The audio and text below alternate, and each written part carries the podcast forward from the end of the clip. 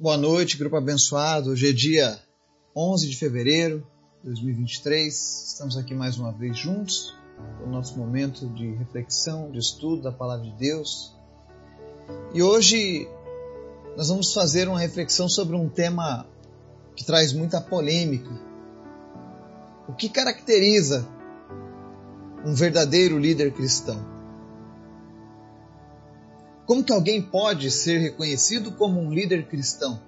Quais são as credenciais que essa pessoa precisa apresentar diante de Deus e diante dos homens?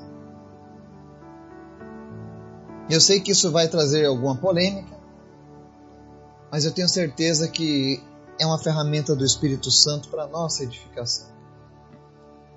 Mas antes da gente começar o estudo, quero convidar você para estar orando, intercedendo, clamando ao Senhor para que Ele ouça os nossos pedidos de oração, para que Ele venha e se faça presente nas nossas vidas, para que a nossa nação seja sarada, para que pessoas sejam curadas nesse momento. Coloca a tua fé em ação, crendo que nós servimos a um Deus que é o Deus do impossível não existe nada que Deus não possa fazer. E Ele é o nosso Pai, aquele que nos dá bons presentes, como diz a palavra. Então vamos orar? Obrigado, Senhor, pela tua graça, pelo teu amor, pela tua bondade, pela tua misericórdia, que é a causa de não sermos consumidos.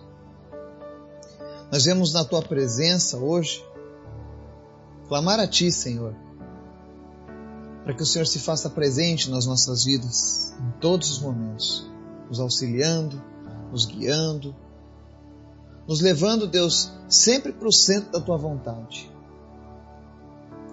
Visita cada pessoa que está nos ouvindo agora.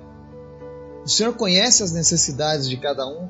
O Senhor sabe como está o coração de cada pessoa, a mente de cada pessoa.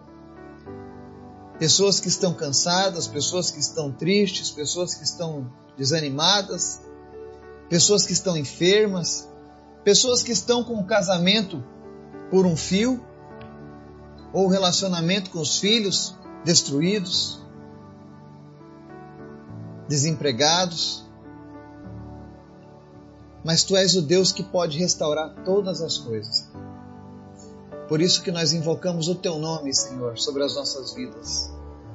Vem em nosso favor nesse momento, porque nós precisamos de Ti. O Teu povo necessita de Ti, Pai. Perdoa as nossas falhas. Perdoa, Senhor, as nossas decisões, nossas escolhas erradas que nos fizeram ir por um caminho que te desagrada, por um caminho onde só tivemos problemas, por um caminho que hoje nós não temos condições de sair. Vem no nosso socorro, Senhor. Visita em especial cada família deste grupo. Supre todas as necessidades, sejam elas quais forem. Em nome de Jesus, que o Teu Espírito Santo comece agora a visitar pessoas, falando ao coração delas e revelando quão bom e maravilhoso Tu és. Espírito Santo de Deus, maravilhoso, conselheiro, consolador, eu te apresento a vida da Marina Dorigon. Esse câncer não é dela. No teu reino não existe câncer.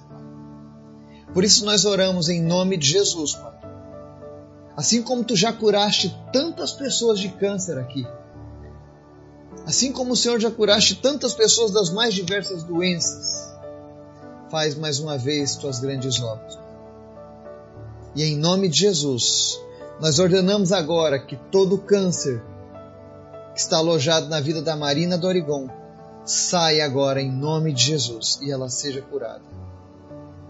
Visita qualquer pessoa nesse momento que está enferma e em nome de Jesus que toda enfermidade cesse.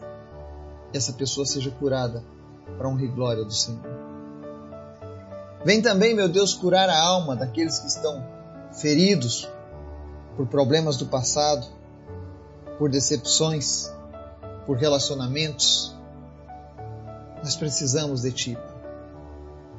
Mas em especial, eu oro pela salvação Eu oro, Deus, para que a tua palavra venha falar a cada coração nesse momento, para que o Senhor venha trazer entendimento, para que as pessoas compreendam qual é a tua vontade, para que elas compreendam que tipo de pessoa elas precisam ouvir. Nos ensina através da tua palavra, Senhor. É o que nós te pedimos nessa hora, em nome de Jesus. Amém. A palavra de hoje está lá em Tito, capítulo 1. Nós vamos fazer uma leitura dos versos 5 ao 16 que diz assim: A razão de tê-lo deixado em Creta foi para que você pudesse pusesse em ordem o que ainda faltava e constituísse presbíteros em cada cidade, como eu o instruí. É preciso que o presbítero seja irrepreensível, marido de uma só mulher e tenha filhos crentes, que não sejam acusados de libertinagem ou de insubmissão. Por ser encarregado da obra de Deus, é necessário que o bispo seja irrepreensível, não orgulhoso, não briguento, não apegado ao vinho, não violento, nem ávido por lucro desonesto. Ao contrário, é preciso que ele seja hospitaleiro, amigo do bem, sensato, justo, consagrado, tenha domínio próprio. E apegue-se firmemente a mensagem fiel da maneira pela qual foi ensinada, para que seja capaz de encorajar outros pela sã doutrina e de refutar os que se opõem a ela. Pois há muitos insubordinados que não passam de faladores e enganadores, especialmente os do grupo da circuncisão. É necessário que eles sejam silenciados, pois estão arruinando famílias inteiras, ensinando coisas que não devem, e tudo por ganância. Um dos seus próprios profetas chegou a dizer: Cretenses, sempre mentirosos, feras malignos, tons preguiçosos. Tal testemunho é verdadeiro. Portanto, repreenda-os severamente, para que sejam sadios na fé. E não deem atenção às lendas judaicas, nem a mandamentos de homens que rejeitam a verdade. Para os puros, todas as coisas são puras, mas para os impuros e descrentes, nada é puro. De fato, tanto a mente como a consciência deles estão corrompidas. Eles afirmam que conhecem a Deus, mas por seus atos o negam, são detestáveis, desobedientes e desqualificados para qualquer boa obra. Amém? É um texto muito duro do apóstolo Paulo, onde ele traz ensinamentos a seu filho na fé, Tito, um homem de Deus, um homem que marcou aquela geração, aquele tempo, um homem que nos inspira também a fazer a obra do Senhor da maneira que deve ser feita. Eu trouxe esse texto hoje porque quando eu saio para evangelizar as pessoas nas ruas, eu tenho notado muitas pessoas elas querem Jesus, elas querem uma vida com Deus. Mas na maioria das vezes elas aceitam a Cristo, mas se recusam a viver em comunhão com o povo de Cristo se recusam a participar, por exemplo, de uma igreja. E na maioria desses casos, eu noto que o que afugenta as pessoas da casa do Senhor, infelizmente, são as lideranças. São as pessoas que estão lá de maneira desordenada. E aí as pessoas dizem: Olha, eu quero Jesus, mas aí isso aí não. Eu não quero ser como as pessoas daquele lugar. Mas eu sempre dou uma resposta para as pessoas. Eu digo, vai e faça a diferença. Procure um lugar onde há um líder verdadeiro. Um líder crente, cristão. Porque a palavra aqui, se você olhar no verso 3, ela fala sobre crentes. Porque era assim que eram chamados os primeiros cristãos. Foi assim que Jesus estipulou. E aqui nós vemos Paulo instituindo Tito para que ele fosse nas cidades e constituísse líderes, presbíteros ou bispos em algumas versões, ou seja, pastores de pastores. E aí ele coloca aqui uma lista para que eu e você possamos avaliar que tipo de pessoa nós estamos seguindo. E aí ele começa no verso 6, instruindo como que o, o, o líder cristão precisa ser, como é que o teu líder precisa ser. E ele começa dizendo: primeiro, é necessário que ele seja irrepreensível. Tem que ser um homem que não haja levantes, calúnias contra a vida dele, porque ele tem uma vida reta. Então escreve aí na tua lista. O líder que eu procuro para onde eu devo ir para congregar precisa ser um homem irrepreensível. Esse é o primeiro ponto que Paulo diz. Segundo ponto, tem que ser casado, marido de uma só mulher. Isso tudo é para que ele possa ter segurança no ministério. É claro, existem hoje pastores que são recém-formados, que assumem igrejas e ainda não casaram, mas estão a caminho de um casamento. Porque como é que ele vai aconselhar, por exemplo, uma mulher sozinho? Ele não pode. É por isso que ele tem que ser marido de uma só mulher. Ele tem que ter uma esposa. Porque haverão situações em que mulheres precisarão ser aconselhadas pelo homem de Deus. E ele precisa ter a sua esposa do lado. Isso é sinal de vigilância, de sabedoria, de não dar lugar ao diabo. Nós precisamos vigiar. E os líderes, os pastores, precisam disso. Que ele seja marido de uma só mulher. E que os filhos dele sejam crentes. De nada adianta ter um homem de Deus, uma mulher de Deus, mas os seus filhos não forem ensinados no caminho do Senhor. E infelizmente, como temos casos assim nos nossos dias.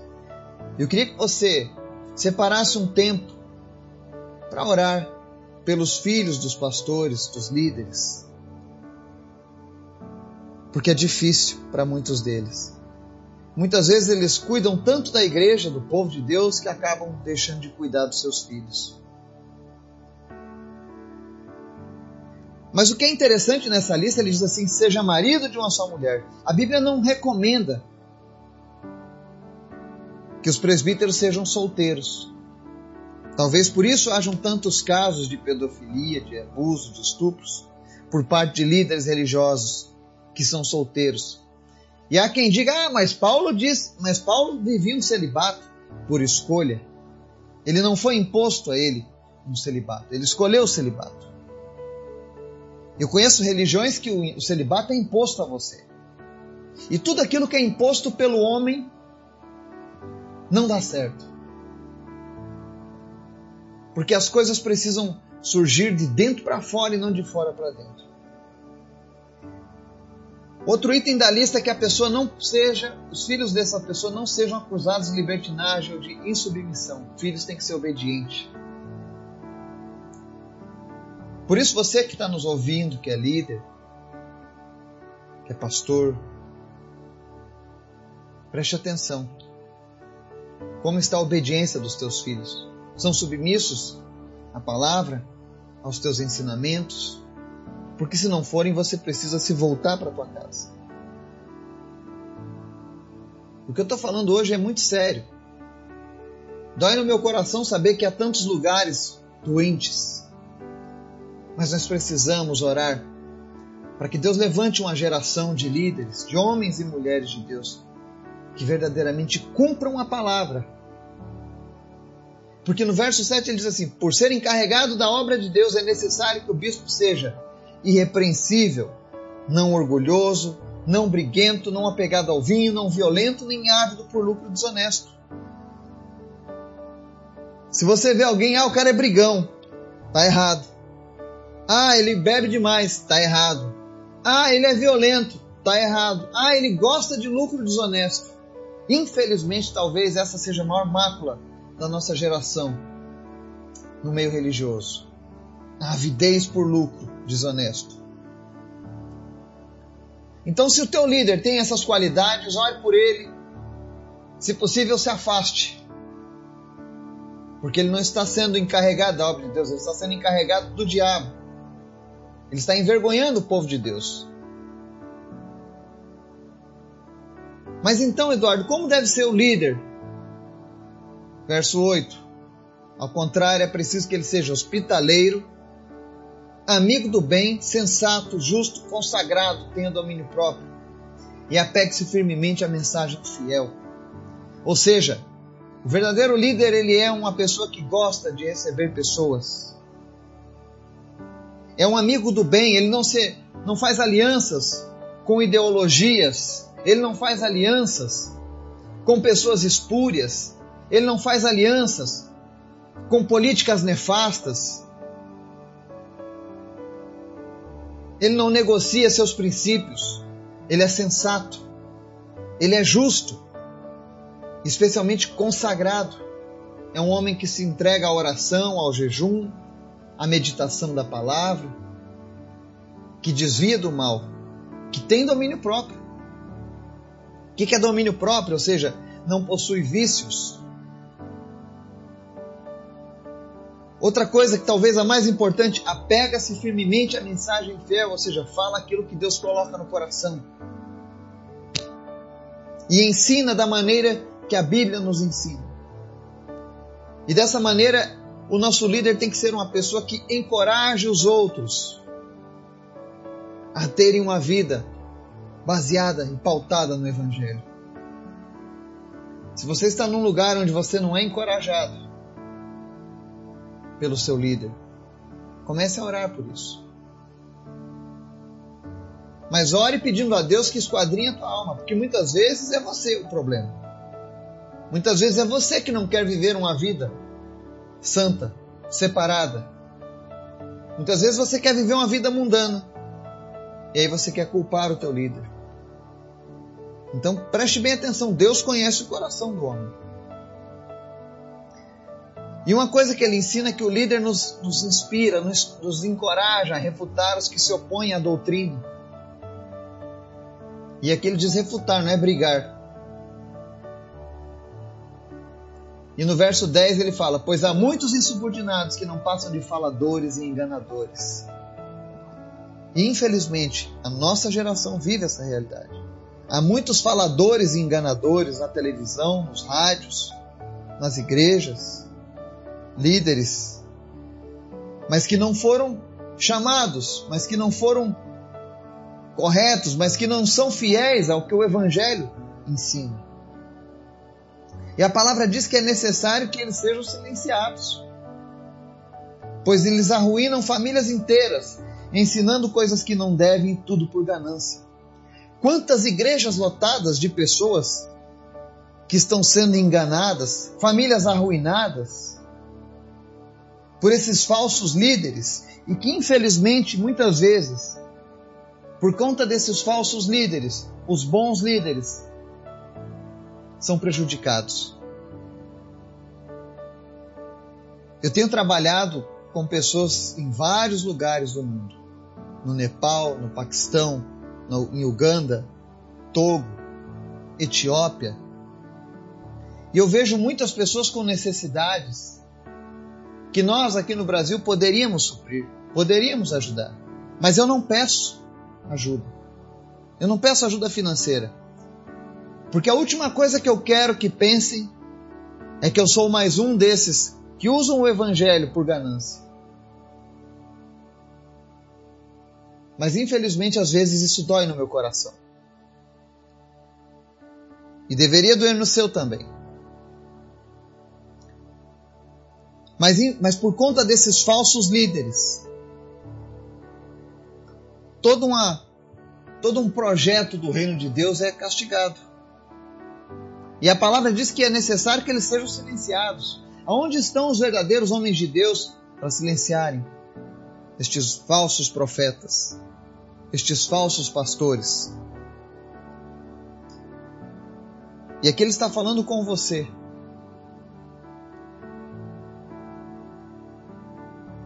Mas uma coisa que ele deixa interessante quando nós formos identificar a nossa liderança é verso 16.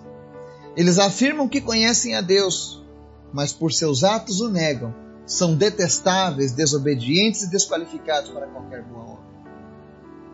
Se alguém fala que conhece a Deus, e você está me ouvindo hoje também conhece a Deus, e analisa os atos daquela pessoa, são atos que são contrários à palavra de Deus, tenha certeza de uma coisa: essa pessoa diante de Deus é detestável, é desobediente e desqualificada. Você não precisa ter nenhuma obrigação de temor ou de reverência a esse tipo de ensinamento recebido. Porque são ensinamentos que não são pautados por Deus. Nós precisamos ter essa sabedoria. Nós precisamos orar para que Deus levante uma geração de líderes compromissados com a palavra de Deus. Homens onde não há dolo. Homens onde suas famílias possam ser um exemplo para a comunidade. E isso não é fácil, mas também não é difícil, porque o próprio Paulo está incumbindo Tito dessa tarefa. E hoje a palavra de Deus fala comigo e com você. Eu gostaria que você orasse pelos líderes, pelos pastores da nossa nação. Para que aqueles que estão caídos, para aqueles que estão fora desse propósito que nós lemos aqui hoje, voltem para Deus. Eu não peço que Deus os exclua por completo, mas que Deus restaure esses homens. Porque quem ganha é o reino de Deus. Nós não podemos ser inimigos. A Bíblia diz: ame os seus inimigos. Estenda a mão para aquele que está caído, mas ore por eles. Mas se você está num lugar onde as pessoas estão fora dessa lista de qualidades, cuidado. Isso pode prejudicar a tua vida. Isso pode prejudicar a tua caminhada com Cristo. E isso não é apenas uma palavra para nos mostrar os líderes falsos, isso serve também para nós que professamos que somos de Jesus. Devemos cuidar a nossa caminhada para que não sejamos detestáveis ou desobedientes desqualificados para a boa obra. Para muitas pessoas, talvez você seja a única Bíblia que ela vai ler. Não de versículos e capítulos, mas de atitudes e palavras que você diz e faz. O mundo está precisando de pessoas que de fato pertençam a Deus, que vivam para Deus. E é por isso que o Espírito Santo nos fala nessa noite, para fazermos uma reflexão sobre o que é que nós temos apresentado diante das pessoas. Será que quando as pessoas nos olham, elas vão dizer: esses aí são detestáveis, são desobedientes, são desqualificados? Ou será que essas pessoas vão olhar para nós e vão dizer: ó, eis aí um homem, uma mulher de Deus, eis aí uma família que serve ao Senhor? Talvez você pense que isso é algo muito pesado, mas a porta que nos leva ao céu é estreita. Ninguém disse que seria fácil. Não é impossível, mas não é fácil. Porque envolve negação de nós mesmos, da nossa vontade, do nosso desejo. Quando nós conhecemos a Deus, não existe mais a síndrome de Gabriela. Sabe qual é? É aquela que diz: Eu nasci assim, eu cresci assim. Não. Eu posso ter nascido de um jeito errado, crescido numa, numa doutrina errada, mas sempre há tempo de voltarmos para a verdade. Porque o final será melhor do que o início. Que Deus possa despertar em ti um desejo de viver uma vida santa, exemplar. Uma vida capaz de encorajar os outros a, a viverem com Deus também. Que o Espírito Santo venha sarar a nossa nação, sarar as lideranças da nossa nação. Que os nossos líderes se voltem para a verdade que é Jesus que nosso país seja tomado por uma grande onda de renovação na fé das pessoas, de confiança naquilo que foi instituído por Deus aqui nessa terra. Que o Espírito Santo nos guarde, tenha misericórdia das nossas vidas e nos fortaleça cada dia, em nome de Jesus. Amém.